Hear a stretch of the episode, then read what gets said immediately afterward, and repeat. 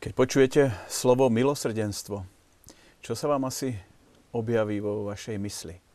Čo si začnete predstavovať? A keď sa k tomu dodá ešte Božie milosrdenstvo, tak možno prichádza ďalší, vyšší level tohto slova. A o ňom chceme dnes hovoriť v súvislosti s odkazom Sv. Faustíny a kňaza Michala Sopočka, oboch z Poľska, o ich živote, o ich odkaze, o ich prepojení na súčasnosť budeme dnes diskutovať v Samárii pri studni. Vítajte. A takisto som veľmi rád, že môžem privítať našich hostí, nielen vás, vážení televízni diváci. Mám tu dvoch, dá sa povedať, kňazov, otca Andreja Šotníka, oratoriána, a takisto otca Vladimíra Peklanského, ktorý je zasa palotín. To mu si ešte povieme. No a Ján Košťal zastupuje združenie Faustinum, ktoré už svojim názvom dáva tušiť, o čo tomuto združeniu ide. A zrejme ono je tým najlepším pokračovateľom odkazu svätej Faustíny. No a tradične aj vy, vážení televízni diváci, môžete byť súčasťou našej relácie, ak nám napíšete otázku či postreh na e-mail v samarii@tvlux.sk, ako to vidíte aj teraz v grafickom znázornení, alebo pošlete SMS-ku na číslo 0905 60 20 60.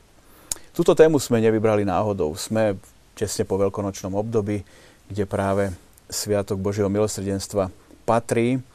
A možno o milosrdenstve sa dnes veľa hovorí aj za hranicami našej krajiny, možno až celosvetovo. Čo si treba predstaviť pod pojmom Božie milosrdenstvo? Otec Andrej. Čo si treba predstaviť? Ja myslím, že skôr je treba zakúsiť. Sme spievali častokrát v tomto období: skúste a presvedčte sa, aký dobrý je Pán. A myslím, že dnes pri svätej omši responsoriový verš tiež hovoril o Božom milosrdenstve. Neviem, či presne to je milosrdenstvo, Páne, ospevať budem na veky, alebo niečo podobné.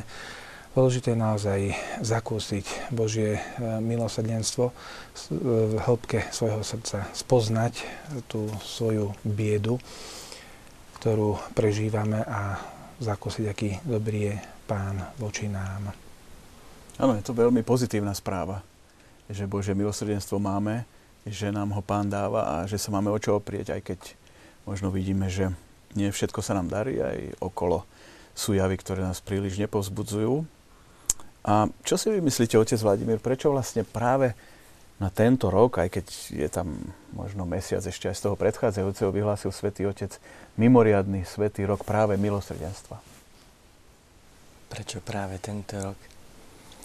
Myslíte, že si to doba vyžadovala?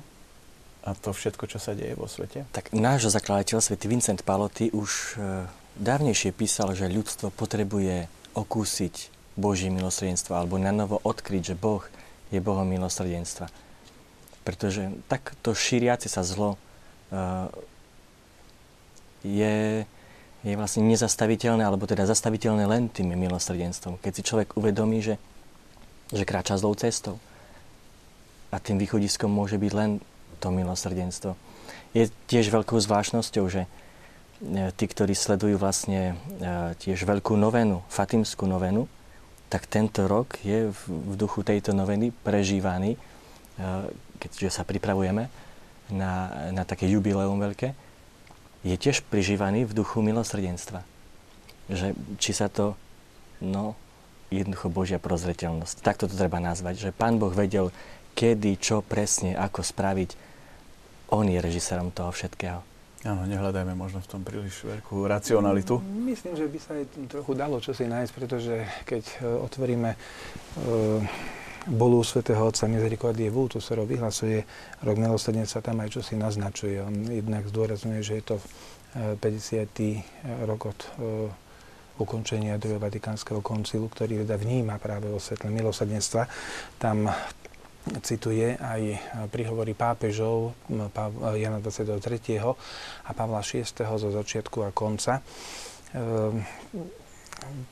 koncilu, kde oni zdôrazňujú práve, že Ján 23., že Kristova cirkev uprednostňuje používanie lieku milosrdenstva aj keď styčuje pochodeň katolíckej pravdy, ale chce sa ukázať ako milujúcou, trpezlivou matkou všetkých. A svätý blahoslavený Pavol VI zase v závere hovorí, že náboženstvom nášho koncilu bola predovšetkým láska. A pápež František sa snaží ísť v kontinuite s predchádzajúcimi pápežmi. V inej knihe Meno Boha je milosrdenstvo ešte spomína aj ďalších svojich predchodcov, svätého Jána Pavla II.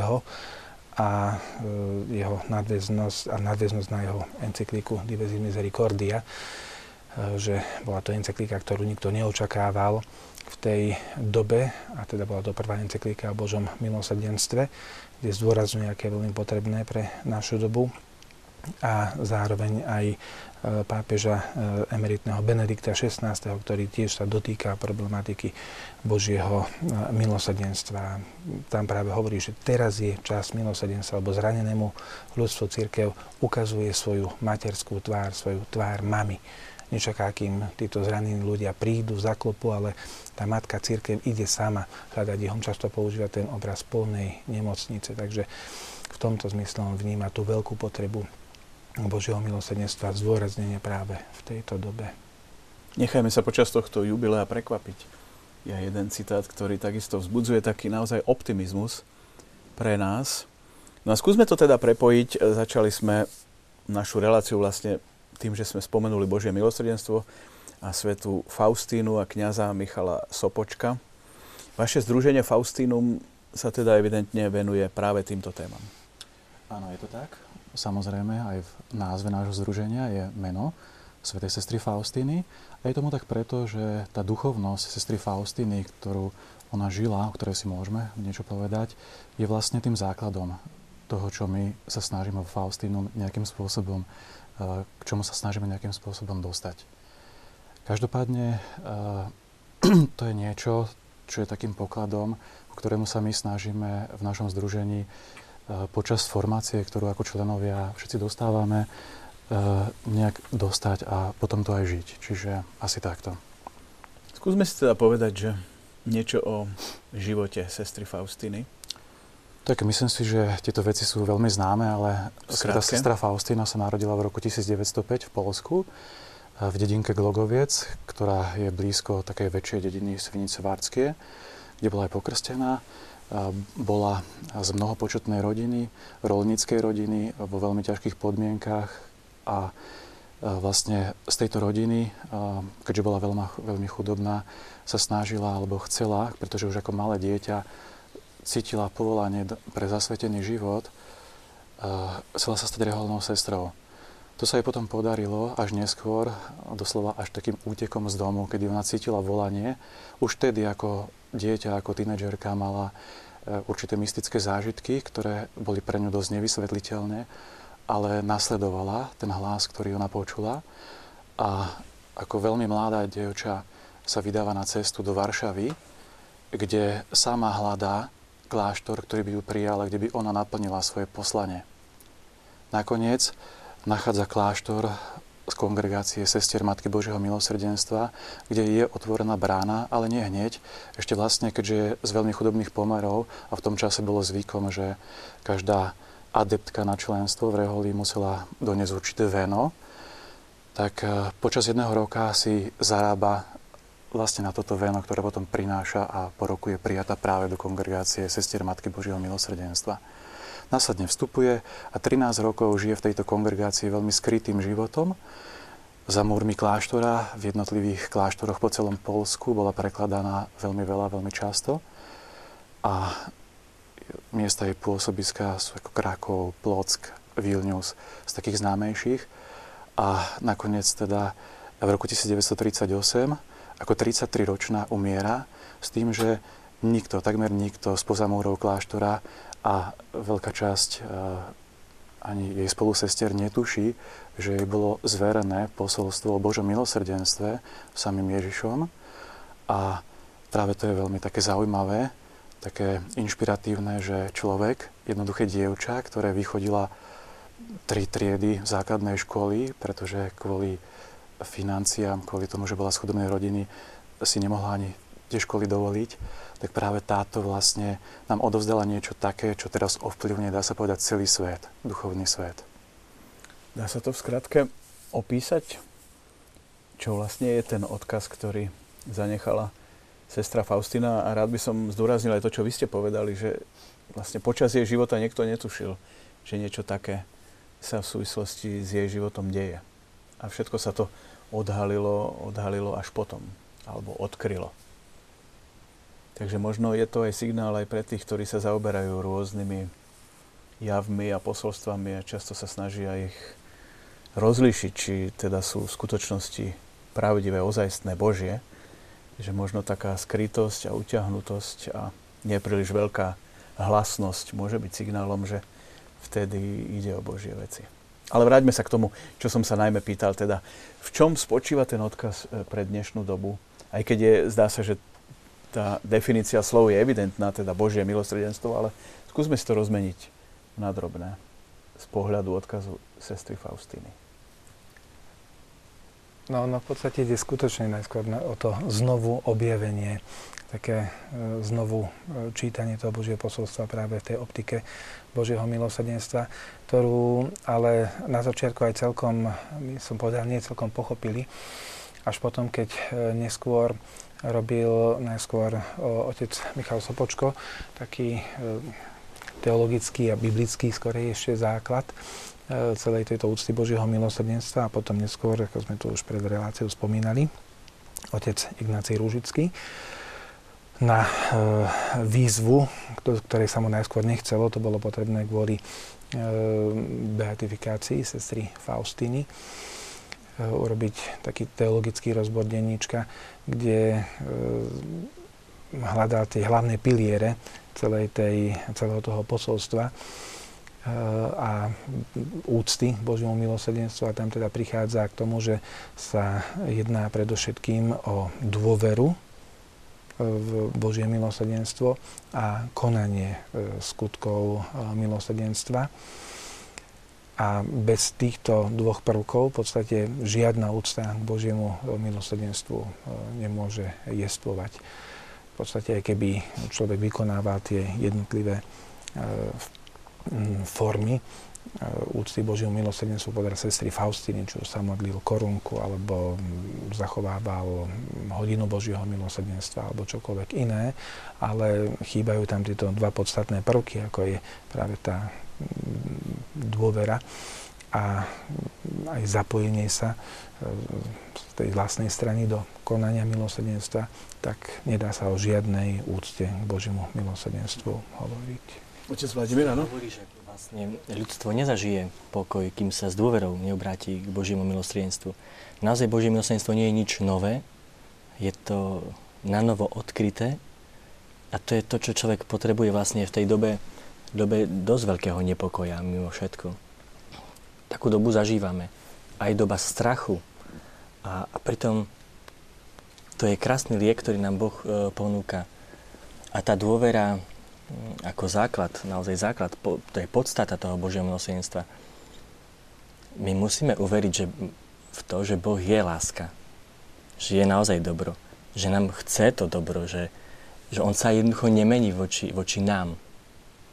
To my sa meníme voči Nemu, zvlášť tým našim hriechom sa meníme. Nejako neveríme v to, že On môže byť dobrý, lebo sami seba chceme a vieme dosť dobre odsúdiť, že už radšej utekáme preč ako Adam, hej, že sa skrývame niekde. A On je ten, ktorý nás stále hľadá, ktorý stále vytvára ten priestor na to, aby nás žehnal, aby nás dostal von z toho bahna hriechu. Áno, je to dobrá šanca aj prostredníctvom všetkých týchto zistení. Takže sme to už spomínali, sestra Faustína zanechala denníček duše. Keby sme si pomohli literatúrou, tá hovorí, že patrí k vynikajúcim dielam mystickej literatúry. Áno, je to tak. Ja by som sa ešte možno trošku vrátil, čo sa týka úcty samotnej alebo k tej duchovnosti svätej Faustíny.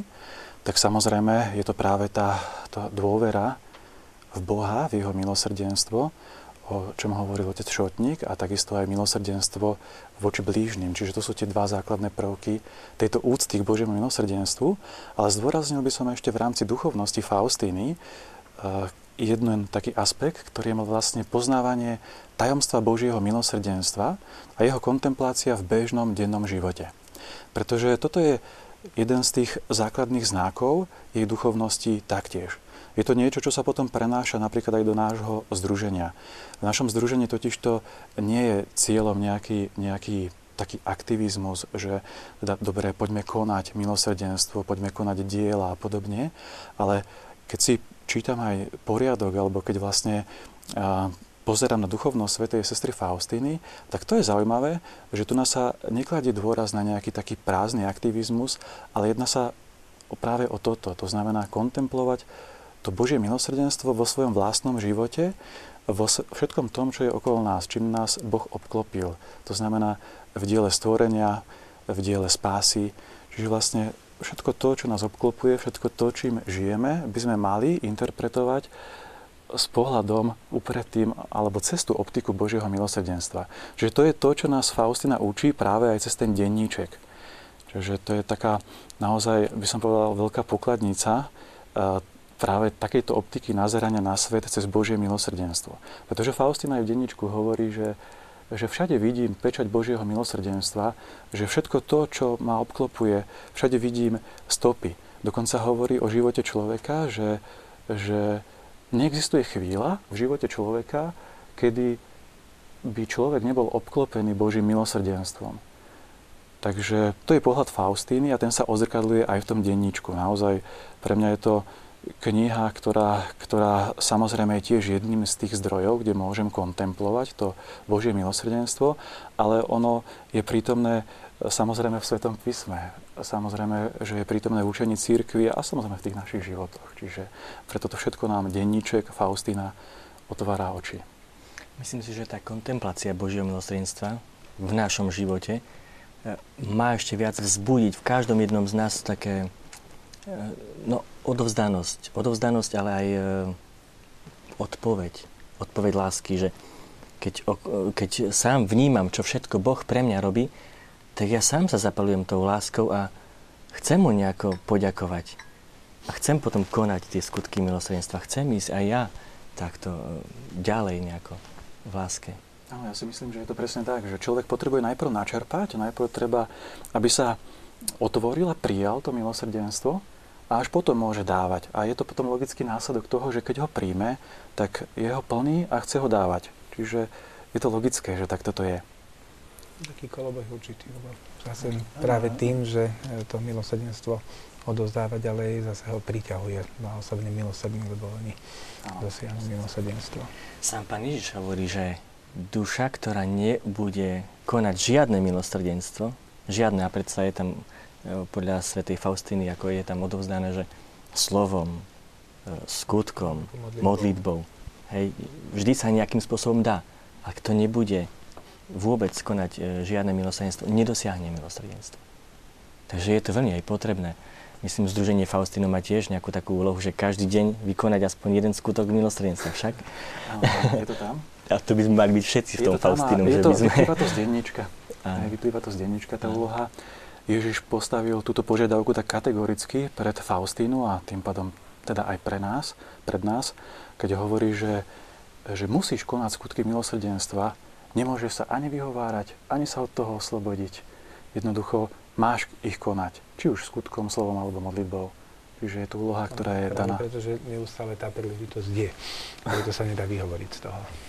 Áno, a nemyslia sa tým žiadne, povedal by som, prevratné veci, ale sú to každodenné veci úplne obyčajného života. Môžeme to tak zadefinovať? Isto, samozrejme. Jednoducho z niektorých príkladov jej života, už keď napríklad tam bol ten prípad, keď ju raz trošku zvozila sestra, keď ona robila v kuchyni, sestra Faustína, tá sestra dotyčná prichádzala zo záhrady a neuvedomujúci tam nechala zamazané topánky, tak odišla preč a sestra Faustína s novickou, ktorou tam bola, jednu topánku podala novické a jednu zobrala sama a umýva bez slova. A sa pýta Tomiunská, prečo? Pre lásku Pána Ježiša. Čiže tá sestra možno neprišla na to nikdy, že ona aj tieto pánky umýla. Drobnosti jednoduché. A pritom vlastne aj Pán Ježiš, keď chválí sestru Faustínu za skutky, ktoré koná, tak hovorí, že som rád, že ich konáš z lásky ku mne. Že to nie sú len také skutky, že voči niekomu, že mám nejakú sympatiu voči nejakej osobe, ale to majú byť skutky z lásky ku mne. To dáva tú hodnotu. V roku 1993 bola vyhlásená za blahoslavenú a potom za svetu v roku 2000. Tam vždy treba splniť akési predpoklady. Môžete k tomu viac povedať? Tak... Čo je pre mňa zaujímavé, tak ja si myslím osobne, že keď som nad tým rozmýšľal ohľadom jej spovedníka, otca Michala Sopočka, ktorý je tiež blahoslavený, tak myslím si, že za veľa môžeme v tomto smere vďačiť práve aj jemu. Sestra Faustína sa vlastne dostáva do kláštora vo Vilne, ktoré v tom čase patrilo do Poľska, a kde sa stretáva vlastne so svojím spovedníkom, otcom Michalom Sopočkom, ktorý bol miestnym arcibiskupom Romualdom Jałbrzykowským poverený, alebo bola mu zverená funkcia spovedníka v kláštore, kde sestra Faustína bola preložená. To bolo v roku 1933 a on zrejme ešte vtedy netušil, že práve vďaka sestre Faustíne sa mu veľmi zmení život. Jednak život ako taký, ale aj určitá dráha jeho povolania bola trošku akoby dostala nejaký nový smer. A čo je pre mňa zaujímavé, takže otec Michal Sopočko bol práve ten, ktorý sestru Faustínu viedol a spravil niektoré veci, ktoré potom pomohli k tej kanonizácii, keď sa na to spätne pozerám.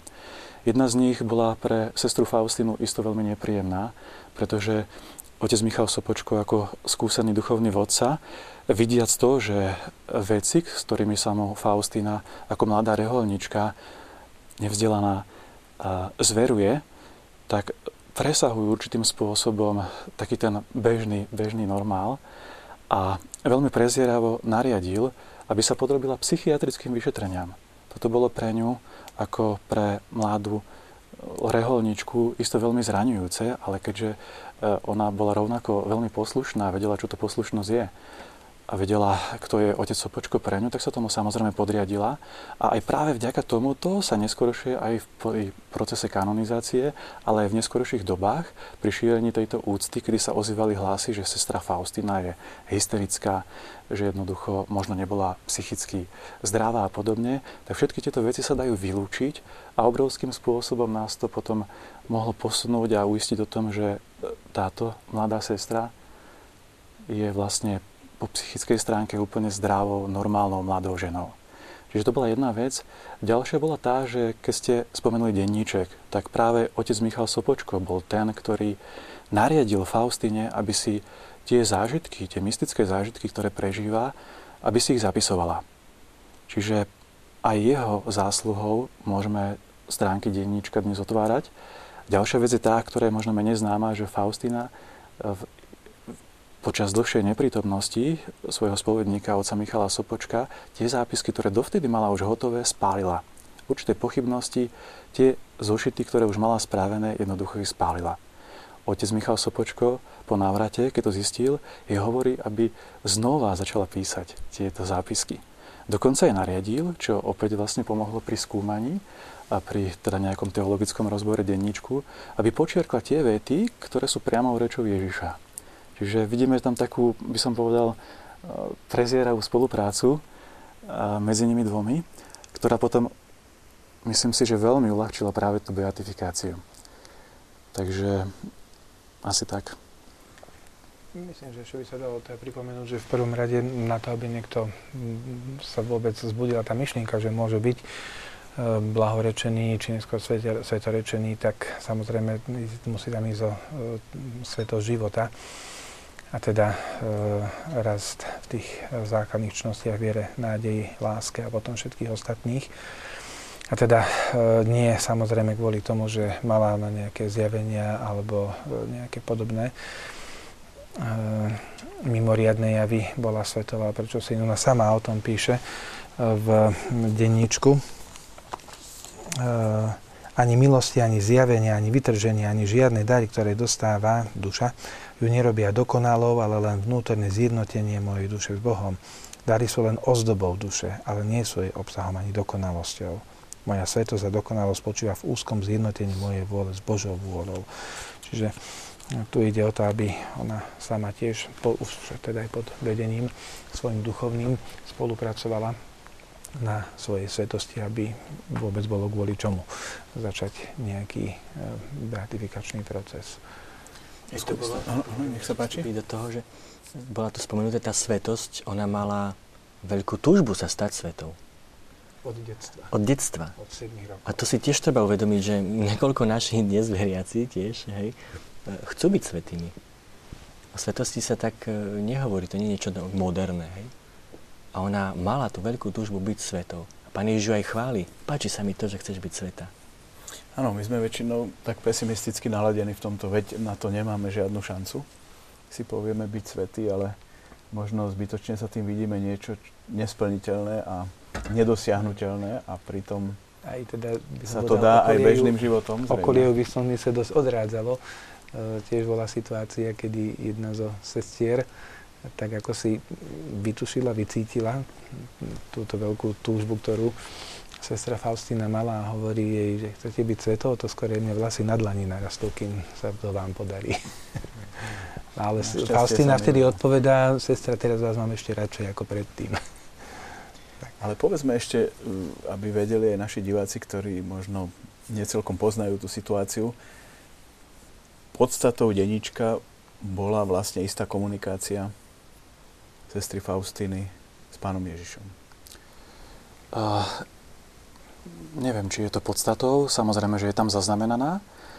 A keďže vlastne ten denníček bol písaný, tak povediac, niektoré časti z pamäti, tak nie je to nejaké chronologicky usporiadané dielo. To znamená, že nemôžeme povedať, že tu na niektoré veci jednoducho nenasledujú za sebou chronologicky.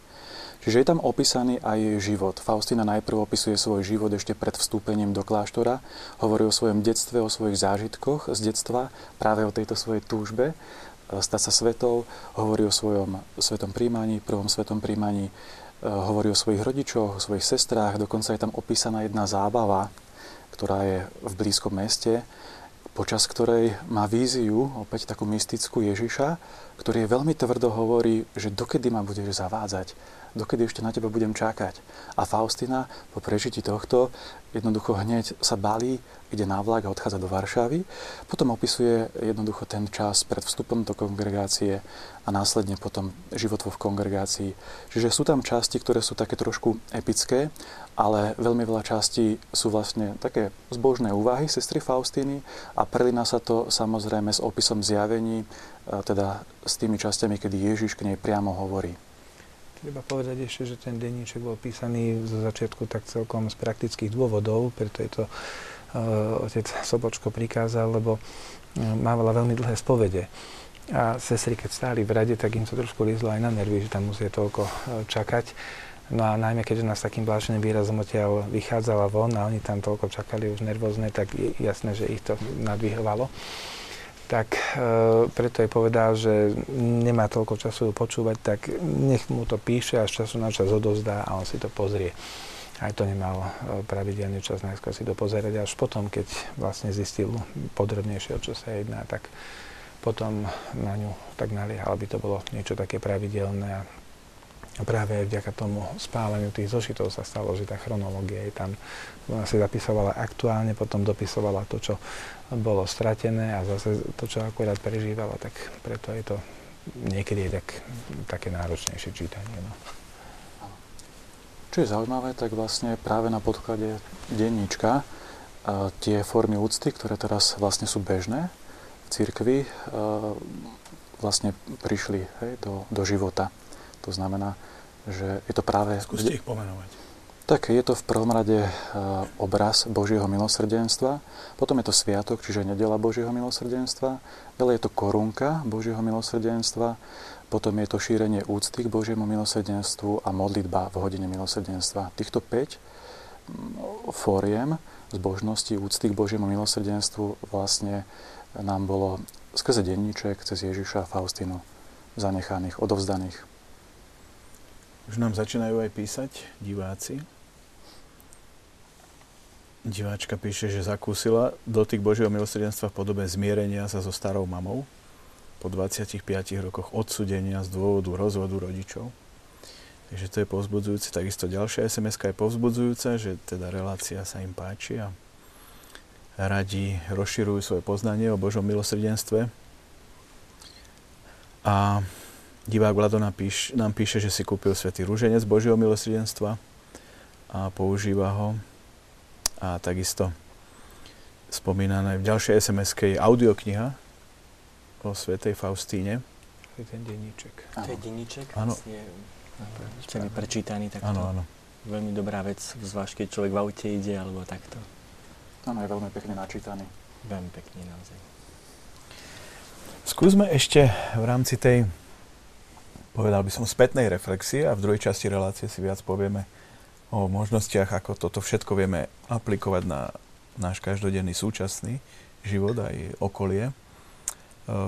Spomínali sme aj pred reláciou, že svätá Faustína rôzne veci dokázala svojím spôsobom vidieť, ktoré sa mali uskutočiť neskôr v ďalšom priebehu dejín našich. Môžeme k tomu niečo povedať? Tak sú to také zaujímavé veci.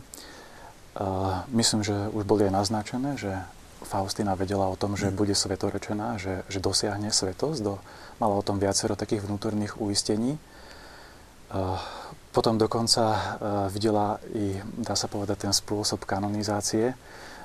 Je to vlastne opísané v denníčku a potom, keď si zoberieme už to, čo my poznáme z roku 2000 z histórie, tak vlastne vieme, že naozaj sa to udialo na vlast tak, ako ona predpovedala. Čiže sú tam viaceré také momenty.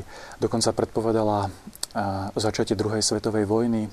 Predpovedala, že vlastne kláštor v Lagiewníkoch bude ušetrený, ako, že jednoducho sestry sa ho nebudú musieť zdať, pokiaľ, myslím, že hovorila, že pokiaľ sa budú modliť za to. A viacero vecí vlastne, ktoré Faustína nejakým spôsobom povedala vopred.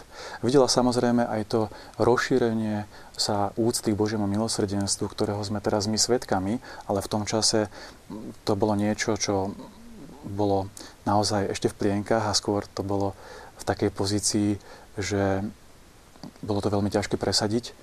A dnes vidíme, že mala pravdu. Dokonca predpovedala, že na určitý čas akoby zanikne tá úcta, že bude obdobie, chvíľa, kedy bude veľmi ťažké vlastne ju nejakým spôsobom praktizovať. A naozaj v histórii to tak bolo, že v Poľsku bola nejakých, myslím, že 20 rokov zakázaná táto úcta. Všetky obrazy museli ísť preč z kostolov, nesmelo sa šíriť Božie milosrdenstvo touto formou, ktorú predstavila svätá Faustína.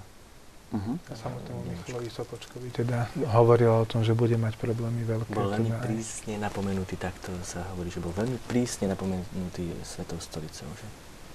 Ale videla potom aj to, že toto obdobie pominie a potom, že príde k rozšíreniu tejto úcty veľmi, veľmi silným spôsobom. No a myslím si, že toho sme a zda svedkami my dnes. Čiže sú to zaujímavé veci, keď si to takto retrospektívne my dokážeme uvedomiť, ale pre ňu to bolo, by som povedal, naozaj o tej dôvere obrovskej a isto to bolo veľmi ťažké. Z ktorej sa treba ešte povedať snátoľko, že niektoré veci sú len zapísané v denníčku a niektoré, keď aj povedala sestrám, ale nepovedala, že mala som videnie, videla som, zjavilo sa mi, ale len ako takú poznámku prehodila, že nebojte sa, nebudete musieť odísť. Mohlo vyzerať ako také ako dobromyselné uistenie, ale až potom, keď si dávali všetky veci dohromady, sestry pochopili teda a plus ešte sa dočítali denníčko, že teda bolo to zo zjavenia, že to nebolo len také, že myslím si, že... Áno, aj to prepojenie celej tej vlastne ako keby poľskej spirituality v tomto vidíme a aj to, že vlastne pápež Ján Pavol II bol ten, ktorý sa v tých aktoch postaral o všetky tie veci, o ktorých sme hovorili. Takže to tam ako keby všetko zapadá do takého, povedal by som, poľského obrazu by som myslel, hej, ale poľské ako poľské. Vieme, že v tom bol problém trošku, že? Lebo áno, práve že tie lúče, ktoré vychádzajú z tohto obrazu, ktorý hej, mala namaľovať sestra Faustína, tak je biela a červená, áno. A hneď v tom videli poľskú zástavu, že sa to neveľmi páčilo ako ostatným, že prečo poľské a prečo práve biela a červená a takto. Hej, bolo to také nepochopiteľné. Neskôr zdôrazňovalo, že teda červená a svetlá, nie biela. Teraz už tak trošku do modra kreslia tie lúča. A potom aj tá intervencia svätého otca, svätého Jána Pavla, on ako kardinál intervenoval samozrejme, aby tá notifikácia Kongregácie pre náuku viery bola podľa možnosti zrušená, ktorá teda zakazovala tie formy úcty Božiemu milosrdenstvu, ale treba povedať, že táto notifikácia bola zrušená ešte pred tým, ako on bol zvolený za pápeža, čiže to nebol akože jeho zásah Poliaka do poľskej veci.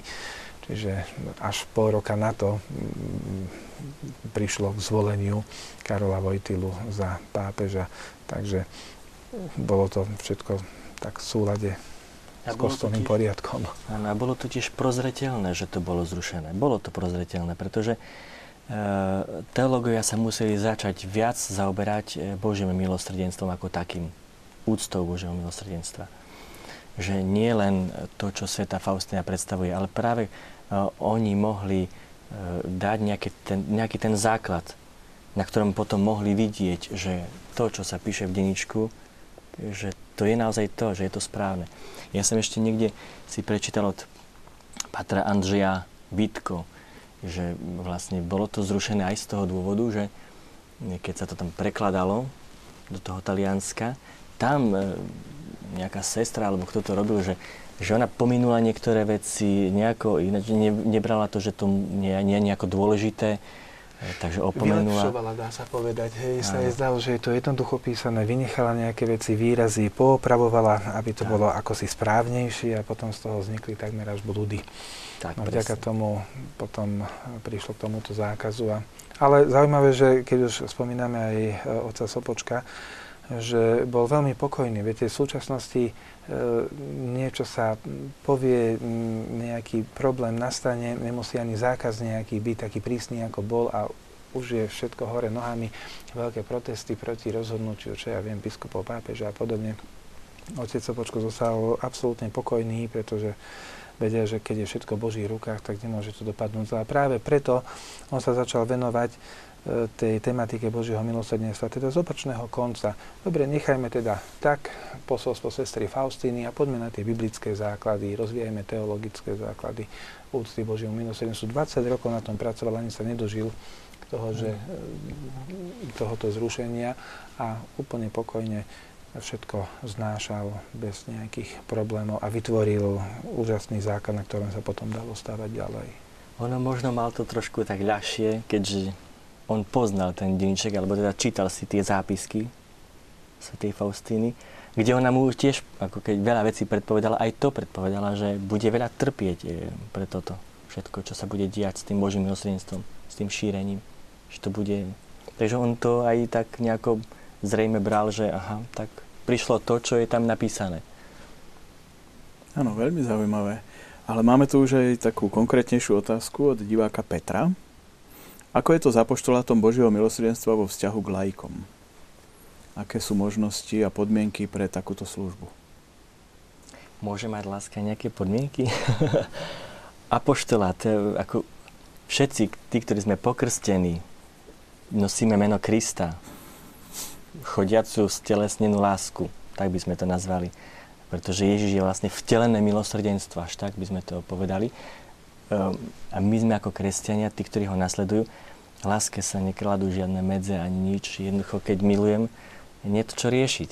Hej. Každý človek sa stáva pre mňa nejakým územím, na ktorom môžem pôsobiť. Teda prejavil tú lásku.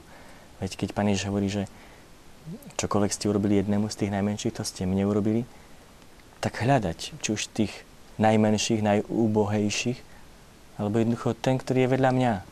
Každý potrebuje. Že netreba vyhľadávať, tak, ja myslím, každý. Že stačí mať otvorené oči. Tak, presne. A možno hneď sused. A každý z nás je v nejakom prostredí, či už je to rodina, alebo známy, alebo okolie, práca. Isto. Z môjho pohľadu treba podľa mňa naozaj robiť to, čo robila aj Faustína a to, čo by sme sa mali snažiť robiť aj my. To znamená, že skúšať to milosrdenstvo poznávať, kontemplovať ho a pokiaľ príde tá príležitosť, tak naozaj ho potom dávať. To znamená žiadne veľké veci. Konec koncov sama Faustína, keď hovorí o milosrdenstve, tak hovorí o ňom ako o láske. Milosrdenstvo vlastne Faustína častokrát opisuje ako lásku. Hovorí, že láska je kvetom a milosrdenstvo je jej plodom. Čiže v podstate dá sa povedať, že ten apoštolát to nie je nič zložitejšie ako milovať. Čiže to je ten apoštolát. Samozrejme, pokiaľ chcem nejakým spôsobom preniknúť trošku hlbšie do podstaty tej úcty, tak to vyžaduje aj určité štúdium a nejak prehlbiť to, čo v nás je, to, čo je v každom z nás, ale to pole je neobmedzené. No, mať srdce pre úbohých. To je to, mať srdce pre ubohých, to je to misericordia, mať srdce pre ubohých ľudí a keď sa tak rozhliadneme tých ubožiakov, sami sme ubožiaci. Veď hriech nás naozaj, každého jedného z nás zubožuje, takže to pole pôsobenia je veľké. Isto, mňa v tomto smere napadá jeden citát z encykliky Jána Pavla II., Dives in Misericordia, ktorú ste spomenuli, kde Ján Pavol II hovorí, že vlastnou povahou milosrdenstva je vyslobodzovať dobro zo všetkých foriem zla, ktoré existujú vo svete a v človekovi.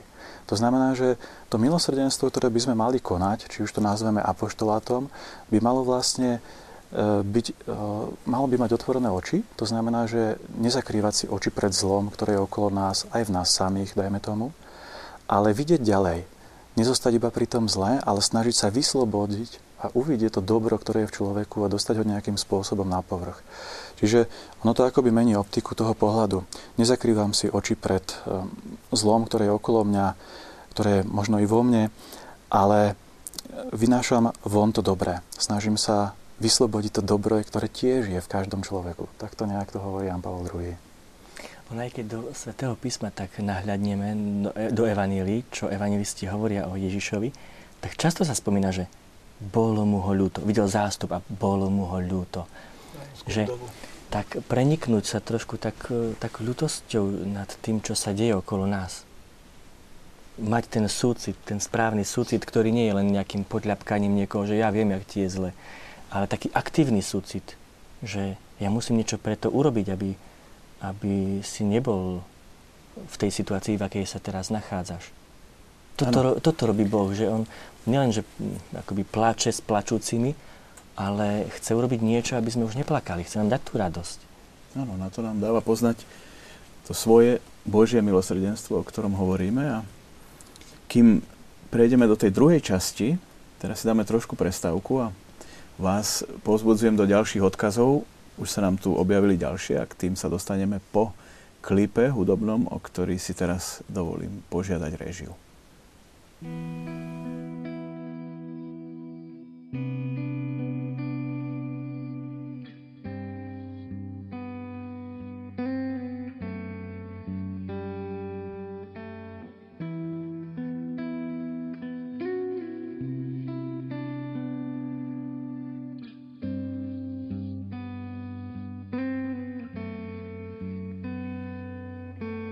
Nekráčam sám, s riečou bavám, ja viem.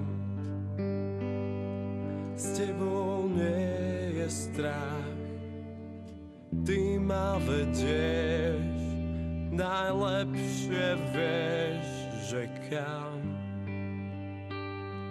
S tebou nie som sám, v tvojich rukách som.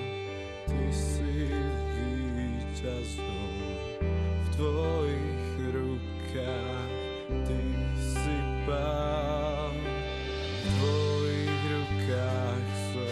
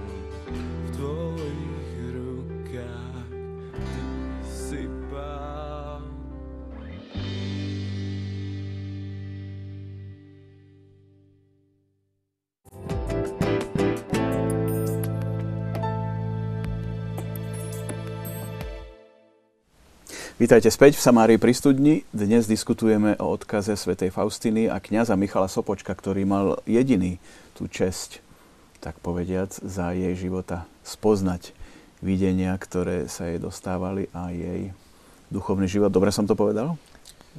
Nebol jediným spovedníkom sestry Faustiny. Tak ma opravte a budem rád. Čiže rozhodne to bolo viacej kňazov, ale ešte takým veľmi známym spovedníkom sestry Faustíny bol otec Andraš. On bol vlastne prvým Jozef Andraš, ktorého spoznala v Lagiewnikach a o ktorom, keď cestovala do Vilniusu, tak v Częstochovej, keď sa modlila pred obrazom Panny Márie, tak ju Panna Mária uistila, že toho jej vybrala za spovedníka. Práve preto, keď ona prišla do Vilniusa, hoci v videniach aj videla otca Sopočku a spoznala ho, tak mala trošičku zábrany. Lebo sa jej pravdepodobne zdalo, že sa trochu spreneverí otcovi Andrašovi, až potom, keď jej trošku prísne Pán Ježiš povedal, že ako sa ty budeš správať svojmu spovedníkovi, tak sa budem ja správať voči tebe. Tak potom mu otvorila naplno svoje srdce a potom sa vytvoril ten blízky vzťah, ale keď sa vrátila naspäť potom do Krakova, tak znova otec Jozef Andraš sa stal takým vodcom, ale bola v kontakte stále s otcom Sopočkom. A ešte predtým, dá sa povedať skorej ako spoznala otca Andraša, tak pri jednej duchovnej obnove alebo duchovných cvičeniach, tak tam bol jeden páter, ktorého z Ameriky, Edmund Elter, pozvali a to bol prvý, ktorý ju uistil, že teda to, čo prežíva, nie sú výmysly, ale je to skutočné. A to bolo len kratučko. Keby sme sa nad tým zamysleli pohľadom dnešného človeka a toho, ako sa aj nechala týmto duchovným vedením svätá Faustína neskôr teda formovať. Odporúčate duchovné vedenie? Asi áno, že? Zdá sa, že ako keby možno aj smerom na západ, ako keby tieto formy sa trošku strácali v Európe.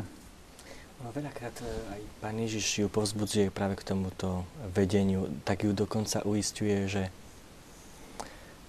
sa jej zdalo, že Pán Ježiš sa jej málo venuje svätej Faustine, že nejako prestal komunikovať. Zrazu Pán Ježiš sa jej ukázal a hovorí, že a vieš prečo? Lebo všetko ti hovorím cez kňaza. Cez toho kňaza, to ti ja hovorím všetko. Takže ju tak naozaj veľmi uisťuje, že to sú jeho slova, ktoré hovorí ten kňaz. počas toho vedenia. Všetko, čo môžeme čítať o jej vzťahu k spovedníkovi alebo duchovnému vodcovi je, som povedal, úplne v súlade s takou tradíciou duchovnou alebo tou mystickou dokonca cirkvi. Dal by sa hovoriť o svätej Terezii Avilskej, Jánovi z Kríža, svätom Františkovi Saleskom, ako oni vnímali, a presne tieto myšlienky nachádzame aj u sestry Faustíny. A z vašej praxe badáte trend nejaký, alebo... Sú niektorí, ktorí chcú takto osobnejšie, že nie je len nejaká svätá spoveď na rýchlo, by som to tak nazval, ale že chcú sa zastaviť, chcú pozrieť nejako hĺbšie na svoj život. Chcú sa opýtať, že či ich život ide tým správnym smerom. Chcú vidieť nejaké možno aj také ponuky, rady, či môžu robiť tak, alebo tak. Sú takí, ktorí aj volajú, že či môže byť to taká forma pôstu, nejaký taký úkon kajúcnosti, neviem, ležať namiesto za hlavku, že nejaký kameň. No, ťažko povedať, tak v rodine, keď to je nejaká manželka, že teraz, hej, čo ak manžel sa otočí a si buchne hlavu o kameň, hej, a on nechcel akurát takýto skutok kajúcnosti, že treba mať naozaj taký... Sú ľudia, ktorí majú rôzne nejaké také tie svoje videnia toho spôsobu nejakého kajúcneho života, takže ten duchovný vodca naozaj môže dobre usmerniť. Práve aj sestra Faustína, tu vidím jeden z jej citátov, bez duchovného vodcu možno ľahko zísť cesty. Čo vaše združenie hovorí na tému duchovného vedenia? Tak samozrejme nie je to podmienkou, ale odporúča sa, pretože jedná sa o to, aby sme si prehlbili svoj duchovný život, aby sme čím viacej žili sviatosti, a to duchovné vedenie samozrejme tomu môže veľmi pomôcť. Čiže ak môžem za seba povedať, tak ja možno som mal to šťastie, že aspoň v takých určitých chvíľach, rozhodujúcich chvíľach som mal poblízku človeka, teda duchovného, nejakého, ktorému som mohol vysvetliť svoju situáciu a poprosiť o radu. Tu na potom ma zdá, možno to pôsobí problémy, že tu už tú radu nielen, že si treba vypočuť, ale potom by ju bolo treba asi aj nasledovať. A práve na to treba už aj trošku pokory, aj určité odhodlanie spraviť niečo, aj keď to možno nie je až tak úplne podľa tých mojich predstav riešenia danej situácie. Čiže opäť je to, a sme trošku zase späť o dôvere. Aj to vedenie. A tak aj Pán Ježiš veľakrát hovorí, že vďaka poslušnosti duchovnému vodcovi dostaneš viac milosti, než keby si sa tam nejako bičovala, tak nejako svojvoľne, alebo teda nejaký iný skutok kajúcnosti. Pozdravuje diváčka, ktorá bola priamo na svetorečení v roku 2000, a ďalší divák dáva zaujímavú otázku. Chcem sa spýtať, keby vám dnes niekto povedal, že videl Pána Ježiša, uverili by ste tomu človeku? Trošku to súvisí s touto témou odkazu svätej Faustíny. Myslím, že by som bol podobne ako otec Sopočko zo začiatku určite skeptický. A keď niekto by s týmto prišiel, tak nemohol by som si dovoliť ho rovno poslať kamsi. Ale je to vždy taká nejaká výstraha, keď niekto s takýmto príde, že treba opatrne s tým človekom skúmať. A viete, otec Sopočko poslal Faustínu aj na psychiatrické vyšetrenie, takže ste už spomínali, tam treba opatrnosť veľkú pri tomto, takže akože okamžite uveriť, to by som asi pravdepodobne neurobil, naplno uveriť. Ako, dá sa tiež povedať, že v druhom človekovi, keď sa aj... Hej, keď, áno, že v druhom človeku, že videl Pána Ježiša. Bohu vďaka. Slúž každému. Áno. Myslím, že treba skúmať, a v prvom rade musí skúmať ten človek, ktorý to tvrdí, pretože on sám vidí do svojej duše a on sám by mal nejakým spôsobom posúdiť veci. A myslím, že práve tu je práve hodný ten duchovný vodca, pretože tamto ten pohľad je veľmi subjektívny. Ja si myslím, že taký zdravý skepticizmus voči sebe samému tiež potrebný, pretože však sama Faustína častokrát sa pýtala sama seba, že či to, čo vidí, je skutočnosť, alebo či to je nejaké videnie. Čiže tu no treba určitý zdravý skepticizmus aj u toho človeka, ktorý, dajme tomu, niečo takéto zažíva. A samozrejme, musí sa podriadiť tomu duchovnému vodcovi. A práve v denníčku, aj keď som nečítal ďalšiu nejakú takú literatúru týkajúcu sa nejakého spirituálneho vedenia a podobne, tak tie zásady, ktorým sa Faustína podrobila, sú natoľko inšpirujúce, že tam vidno, že sú veci, ktoré sú nad nejakými zjaveniami. A to je práve možno tá poslušnosť, tá pokora. Hej, takže... Ale v každom prípade myslím, že je to otázka taká dosť teoretická, že to sa rieši veľmi individuálne a v tom vnútornom fóre. Takže tak verím, že divákovi sme dali odpoveď, ktorú sme boli schopní dať momentálne v tejto chvíli. Ďalšia zaujímavá otázka od diváka Martina. Ako sa dostane správa o milosrdnom Bohu, o Božom milosrdenstve k neveriacim, keď ani netušia, čo to je rok milosrdenstva? Alebo čo to je Božie milosrdenstvo? Ako odpovedať na túto otázku? Áno, určite okrem hlásania, ktoré väčšinou máme v kostoloch, skutkami lásky. Predovšetkým skutkami lásky. Oni na nás, kresťanov, myslím, že svätý otec František, jasné, že tam bola tá koncilová otázka 50. ročia, tak ale to je o nás, kresťanov, že či my vieme ešte v dnešnej dobe žiť ozajstnú lásku voči druhým. Nie pohanskú lásku, tak by som to nazval, pohanskú v tom zmysle, ako pán Ježiš hovorí, že čo iné robíte, veď aj to isté robia aj pohania, keď čakáme za dobro, že aj nám bude nejakým spôsobom to dobro voči nám ako vykonané. Hovorí, že ty keď chceš sa ukázať, že patríš Bohu, že si synom Otca, tak miluj nepriateľov, modlí sa za tých, ktorí ťa prenasledujú. Hej, keď ti chce niekto, kto ti dá po ľavom líci, nastavuj aj druhé. Keď ťa prosí o šaty, daj aj plášť. Je o jednu milu, že máš ísť jednu milu, tak choď s ním dve. Máme byť v tej láske jednoducho na vyššej úrovni. A nie je to ľahké zase milovať touto láskou. Ale to je tá Božia láska. To je tá iná láska, ktorá nepozerá na to, či si niekto niečo zaslúži. Či mám nejakú sympatiu. Boh miluje všetkých. Všetkých. A my musíme sa naozaj naučiť pozerať na druhého človeka, že toto je Ježiš, ktorému môžem teraz poslúžiť. Je to ten trpiaci Ježiš, do ktorého možno niekto kopol. Je to on. Len ho spoznať a byť preňho milosrdným Samaritánom. Hej, choď a rob aj ty podobne. Samaritan pomohol tomu neznámému niekomu. Takže myslím si, že práve týmto spôsobom sa pohania môžu dostať k posolstvu milosrdenstva. To my máme povedať, že ale ty si milovaný. Ty si chcený. To, že si na svete, to je určitý plán s tebou. Ty nie si tu zbytočný, alebo nejaký, že navyše, alebo čo. Čiže tak by som to asi ja povedal, že... Skúsme teraz ešte k tým prejavom a formám, lebo aj diváčka Gitka, ktorá teda spomína, že už 20 rokov Palotíni v ich farnosti pôsobia, prežívajú úctu a obraz Božieho milosrdenstva putoval po rodinách s modlitbou korunky Božieho milosrdenstva, tak skúsme si to povedať. My sme si tu aj nachystali obraz Božieho milosrdenstva, možno by sme ho mohli ukázať na kameru a skúste k tomu niečo bližšie. Kto si trúfne? Tak možno s tým obrazom by som mohol tak začať, že Pán Ježiš povedal Faustine, namaľuj obraz. Áno, tak ako v tom zjavení videla sestra Faustina Pána Ježiša, tak mal namaľovať obraz. Spovedník jej poradil, že teda namaľuj ho v svojom srdci. Čo je tiež veľmi dobré. Mať v srdci Boží obraz milosrdenstva, Božieho milosrdenstva. Ale Pán Ježiš ho uistuje, že nie takýmto spôsobom. Má byť naozaj namaľovaný obraz. Vlastne v tom jej tiež pomohol blahoslavený Michal Sopočko. On bol ten prvý, ktorý aj financoval vlastne tento obraz. Všetky tie záležitosti súvisiace s obrazom.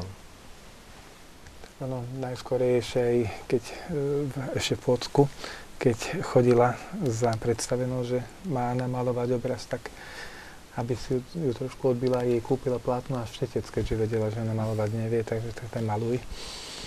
No a tak potom, áno, otec Sopočko pomohol vo Vilne, kde ten prvý obraz je ten menej známy. Namaloval Eugeniusz Kazimirowski. Kazimirowski. Tak, Kazimirowski. Máme k tomu obrazu aj ďalšiu otázku.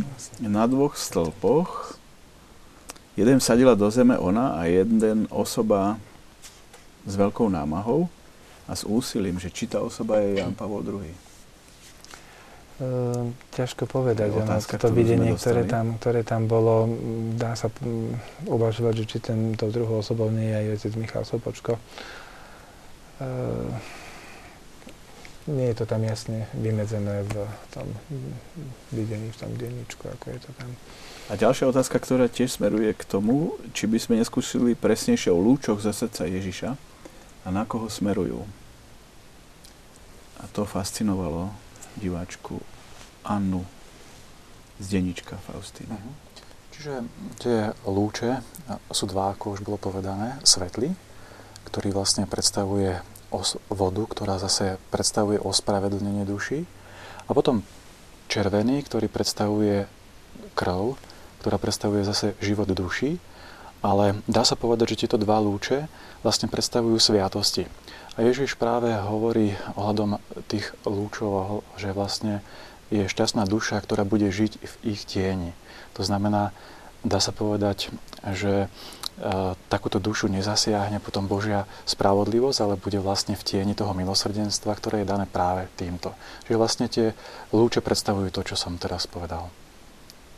Kam smerujú, to sa priznám, že neviem, ale na ľudstvo, na toho, kto stojí pod tým obrazom a jednoducho na každého z nás. Áno, určite. Ja myslím, ešte dalo by sa to tak potiahnuť ďalej, že tie lúče, to je len obraz, povedzme, áno, ale každý, kto využíva tieto sviatosti, uzdravujúce, očistujúce, hej, pokrstený, či sviatosť zmierenia, kto príjma Eucharistiu, tak hlavne týchto sa dotýkajú tieto lúče. A dovolím si tvrdiť, že ak som hovoril o tej Božej láske, že máme žiť tú Božiu lásku, tú inú, vyššiu, tak vlastne máme čerpať čo najviac práve z týchto sviatostí. Ináč nie sme schopní tak milovať, ako Boh miluje každého jedného z nás. Skúsme ešte vysvetliť korunku Božieho milosrdenstva. Tak korunka Božieho milosrdenstva, myslím, že ten formulár tej modlitby je známy. Neviem, či ho tu treba opakovať, ale treba možno, ja by som možno aspoň tak trošku odlíšil, lebo to je možno v dnešnej dobe zároveň s korunkou. Sa dnes hlavne cez médiá vlastne modlí aj tzv. Modlitba v hodine milosrdenstva. A tieto dve úcty sú vlastne každá osobitá. To znamená, že nemusia byť spojené. Modlitba v hodine milosrdenstva je modlitba, ktorá sa má konať o 15. hodine a korunka je špeciálny formulár, ktorý na začiatku má Otče náš, zdrá vás, verím a potom nasledujú modlitby na jednotlivých zrnkách Otče nášových aj zdravasových klasického ruženca. Ten text dobre poznáme. Podotýkam, že ten text bol nadiktovaný pánom Ježišom, sestre Faustíne. A viažu sa k tomu viaceré prisľúbenia, neviem, či o nich budeme hovoriť. A kdežto vlastne modlitba v hodine milosrdenstva je ďalšou formou úcty k Božiemu milosrdenstvu, ktorá má svoje vlastné osobitné, by som povedal, podmienky, ktoré treba splniť, pokiaľ chceme tie prisľúbenia pána Ježiša nejakým spôsobom dosiahnuť. A konkrétne, keď teraz budem hovoriť o modlitbe v hodine milosrdenstva, tak je to v prvom rade to, že sa má konať o 15. hodine. Čiže nejedná sa tu na nejaký iný čas, iba vyslovene o 15. hodine, kde sa vlastne jedná o modlitbu, ktorá sa koná v tej hodine, kedy Ježiš za nás umiera. Ježiš hovorí, že v tejto chvíli moje milosrdenstvo zvíťazilo nad spravodlivosťou. A v tejto chvíli práve môžeme čerpať milosti, ktoré sa viažú k tejto modlitbe v hodine milosrdenstva. Ďalšou podmienkou modlitby v hodine milosrdenstva je, že sa máme obracať priamo na Ježiša. To znamená, akoby sa učiť komunikovať v modlitbe priamo s Ježišom, ktorý v tej chvíli umiera na Golgote. Je dobré, keď si dokážeme v tej chvíli uvedomiť jeho opustenosť. A ďalšou z takých odporúčaní počas tejto modlitby je, že máme prosiť Ježiša, oslovovať ho a prosiť pre zásluhy jeho bolestného umúčenia. O to, čo chceme predniesť pánovi. Čiže vlastne myslím, že toto sú tie podmienky, ktoré sú viazané k hodine, k modlitbe v hodine Božieho milosrdenstva. V podstate ide takú tú potichu Ježiša v jeho opustenosti na kríži. To tam ide, myslím, tak zvláštnym spôsobom. A obzvlášť sa odporúča prosiť za hriešnikov v túto hodinu milosrdenstva. A potom odporúča Pán Ježiš, že teda je vhodné v tú hodinu krížová cesta alebo adorácia Najsvätejšej sviatosti, alebo keď sa nedá už nič z tohoto, tak aspoň na tom mieste, kde človek je sa naozaj trochu ponorí do seba a teda zdieľať s Ježišom túto jeho tú opustenosť na kríži. Je možné sa modliť aj korunku potom, ale ľudia si to potom naozaj spájajú, akoby v tú tretiu hodinu teda bola podstatná tá korunka a dokonca niektorí, ako to otec spomínal, že si myslia, že tú korunku sa inokedy ani nedá modliť ako o tretej. Áno. A pritom, ako bolo povedané, že má byť hodina milosrdenstva nasmerovaná na Ježiša priamo, tak vlastne korunka Božieho milosrdenstva je predsa milosrdnému otcovi. K otcovi, milosrdnému otcovi. Večný Otče, ja ti obetujem telo a krv. Vlastne tak trošku sa to spája aj s Eucharistiou, veď my tiež obetujeme v Eucharistii Otcovi, nebeskému Otcovi, Ježiša Krista. Čiže dá sa povedať, že každý, kto sa modlí korunku, a to hovorí aj otec Ignácii Ružický, že vykonávame vtedy si to kráľovské kňazstvo, každý. Že vlastne obetujeme to, čo je najvzácnejšie. Ježiša Krista, jeho božstvo, všetkomu obetujeme. Možno na divácku otázku len veľmi krátko. Je vhodné miešať ku korunke rôzne iné modlitby? V hodine milosrdenstva prebiehajúce ako pobožnosť? V hodine milosrdenstva už tá korunka je pomiešaním trošičku. Sú to dve odlišné modlitby. Čiže modlitba v hodine milosrdenstva je modlitba o 15. hodine. Nemá svoj vlastný formulár, práve v tom je možno ťažkosť, ale tu nám by som odporúčil jednu knižku, taký modlitebník, kde už sú zostavené tie modlitby pre tých, ktorí by azda mali túto ťažkosť dodržať tie podmienky tejto modlitby. Kdežto modlitba korunky má svoj jednoznačný formulár, ktorý je známy a možno sa ju modliť kedykoľvek počas dňa. A či už potom volá kto niečo pridá k tomu, akože slobodne myslím? Počas asi ani nie, radšej nedávať a už potom kto čo dodá. No, ďakujeme diváčkam Jolane aj Marte za krásne vyznania a aj myšlienky. Ďalší divák z Partizánskeho nám píše, že si spomenul na matku Terezu, ktorá bola žijúcim príkladom milosrdenstva a aktívneho súcitu, o ktorom sme hovorili. Rozhodne. A ona povedala, v každom z nás existuje základná dobrota. A táto dobrota v spojení s milosrdenstvom prežíva i fyzickú smrť a nikdy neumiera. Tak asi s tým sa dá súhlasiť. Možno, že to je taký ako dobrý príklad. Sv. Faustína nemá patent na skutky milosrdenstva, to jednoducho asi nebude žiaden svätý, v ktorom by sa milosrdenstvo nenachádzalo. Ďalší postreh. Sila Božieho milosrdenstva je oslobodzujúca, ale čo ak sa ľudia budú ľahkomyselne spoliehať na Božie milosrdenstvo? Dá sa to takto formulovať? Tak. Myslím si, že zase milosrdenstvo je veľmi silno spojené so spravodlivosťou. Aj keď bolo povedané jasne, že áno, v tejto chvíli milosrdenstvo zvíťazilo nad spravodlivosťou, ale tam musí byť tá spravodlivosť. Nemôže niekto získať milosrdenstvo, keď podľa spravodlivosti nepríjme najprv to, že urobil chybu. Keď si ju neprizná, že je hriešný. Hej. Veď omilostiť môžeme len niekoho, kto si uzná chybu. To by som povedal, že milosrdenstvo sa hlavne viaže s pravdou. Pravdou o sebe. Pravdou o sebe, presne tak. S pravdou o sebe. Áno, diváčka Mirka nám píše, že modlenie korunky s dôverou zachránilo život jej dcérke, lebo doktori ju posielali na potrat, odmietla to, verila a tak ďalej a tak ďalej. Čiže asi takých príkladov by sme našli z praxe viac. Určite veľmi veľa. Viete, tak by som povedal, že tá korunka Božieho milosrdenstva Pán Ježiš odporúča modliť sa hlavne pri zomierajúcich. Dokonca hovorí jej, že Sv. Faustíne, modli sa teraz korunku, pretože je duša, ktorá zomiera a už upadá do zúfalstva, už prestáva dôverovať. Modli sa túto korunku. A naozaj, keby sa človek aspoň raz pomodlil túto korunku, tam sa nejako tak otvárajú tie dvere srdca na to Božie milosrdenstvo. Takže korunka veľmi silno odporúča. Mali sme takú situáciu, že kňazovi nedovolili prísť pomázať chorých. Bol už v kome ten človek. No nedovolili. Rodina, lebo on ešte neumiera. Tak sme len odporúčili, tak modlite sa pri tomto zomierujúcom korunku. A hovorili, že tak, ako dovtedy bol nejako nervózny na tej posteli, že sa nejako tak hádzal, tak sa upokojil. Slzy z očí začali tiecť. Taký jemný úsmev. No a vlastne odišiel v takom pokoji. Čiže je to naozaj taký veľký dar, by som povedal, to, čo nám zanechala svätá Faustína. Máme tu pozdravy pre vás, otec Vladimír, a aj otázku, že ako je to teda so svätyňou Božieho milosrdenstva, ktorú máte v Spišskej Novej Vsi, píšu. Mm-hmm. A koľko pútnikov ju vás tak navštevuje, alebo či teda je o to záujem. A potom by sme sa mohli ešte veľmi stručne aj porozprávať o púťach k sestre Faustíne a otcovi Michalovi, ktoré sa konajú. Nech sa páči. Určite musím povedať, že počas tohto roku milosrdenstva, svätého roku milosrdenstva, je oveľa viac ľudí, viac pútnikov.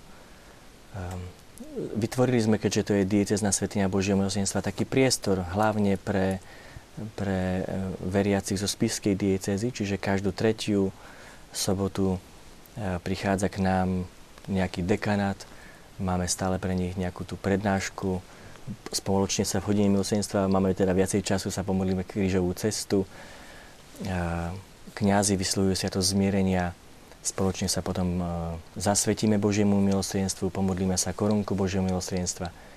Čiže je to taký, aj my to tiež ako berieme taký ako požehnaný čas.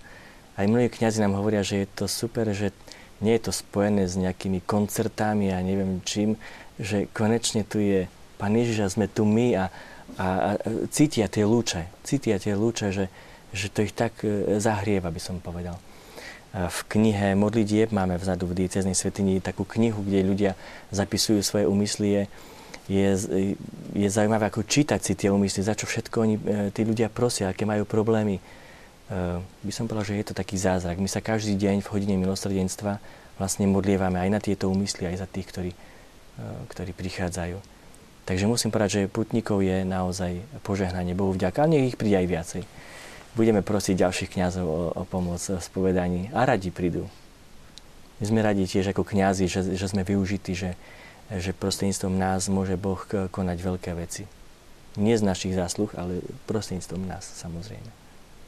A k pútiam? Tak, čo sa týka púti, tak viem, že onedlho bude už tradičná púť Rádia Lúmen do Krakova. Viem, že aj niektoré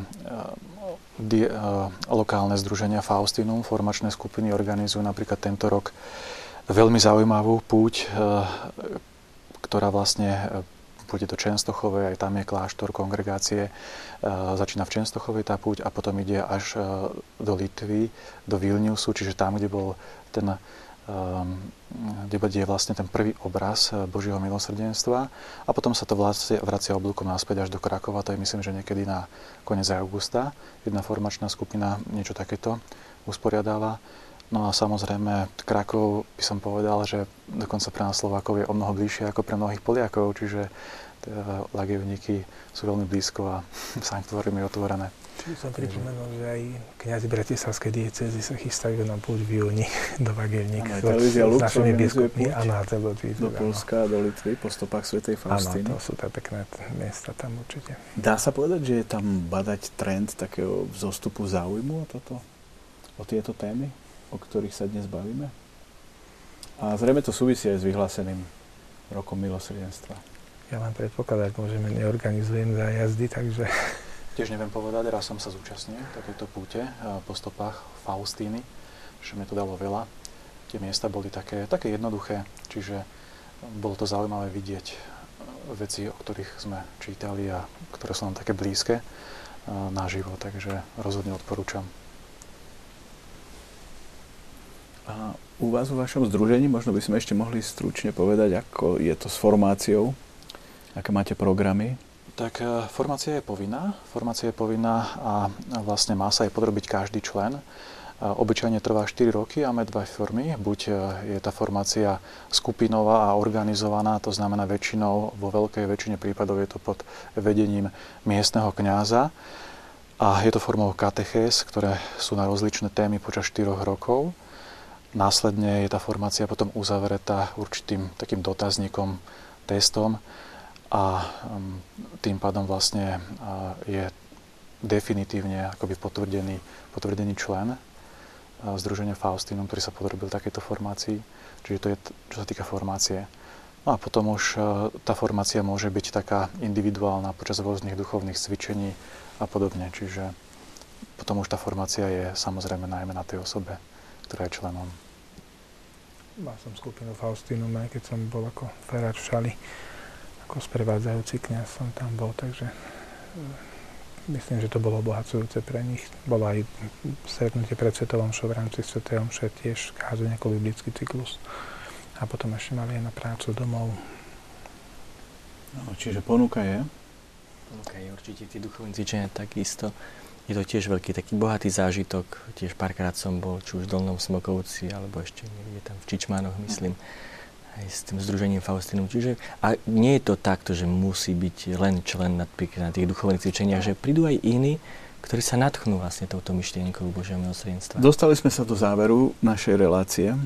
Ja som vás chcel poprosiť každého o také, povedal by som, osobný návod, ako túto tému a vlastne možnosť toho Božieho milosrdenstva využiť, čo by ste tak odporúčili. Možno jednu takú vec pre niekoho, ktorý sa teraz zamýšľa nad tým, ako začať, alebo ako začať využívať tie plody a to, čo všetko môže Božie milosrdenstvo dať práve v roku Svätého milosrdenstva a možno aj v súvislosti s témami, ktoré sú okolo nás, možno aj takému milosrdnému pohľadu trebárs aj na tému utečencov a všetkého, čo nás teraz obklopuje. Skúste posledných. No už máme len 1,5 minúty asi. Otázka veľmi široká. Ja myslím, že stačí naozaj siahnuť potom denníčku a nechať sa osloviť a určite aspoň šíriť tú úctu medzi ostatnými. Od vás siahnuť po denníčku. Otec Vladimír. Odo mňa naozaj pozrieť sa hĺbšie do seba, na svoj život, kde Boh sa ma dotkol svojim milosrdenstvom, že by som povedal, že toto nikdy nezvládnem a zvládol som to všetko s Božou pomocou. Uvedomiť si jednoducho to, že ma Boh nikdy nenecháva samého, že stále ma hľada, že to je, on je ten, ktorý ma vyťahuje z tej kaše a potom len byť vďačný za to jeho milosrdenstvo, zvelebovať ho, oslavovať svojimi skutkami. Aha, pán Košťal, Združenie Faustinum. Ja by som všetkým prial, aby zažili v tomto roku Božie milosrdenstvo, aby ho každý zažil sám na sebe. Je už jednou akou formou, či to je pri nejakej sviatosti, alebo pri kontemplácii, pri čítaní písma a podobne, ale aby ho každý zažil a potom následne, aby mu uveril. Aby uveril, že ono má naozaj tú moc, ktorú so sebou nesie. To je moje, čo by som ja chcel povedať. Zažiť a uveriť Božiemu milosrdenstvu. Áno, ďakujem našim hosťom za cenné postrehy, za vyznania, aj za také nasmerovanie a možno si vás niekto teraz nájde na to duchovné vedenie, o ktorom sme hovorili. Verme, že je dostatok kňazov, ktorí sú pripravení na túto službu a samozrejme ďakujem aj vám, vážení televízni diváci, ktorí ste nás doslova zasypali otázkami, postrehmi aj vďakou a sme radi, že sme vám takto spríjemnili dnešný večer a tešíme sa opäť na stretnutie v Samárii pri studni na budúce.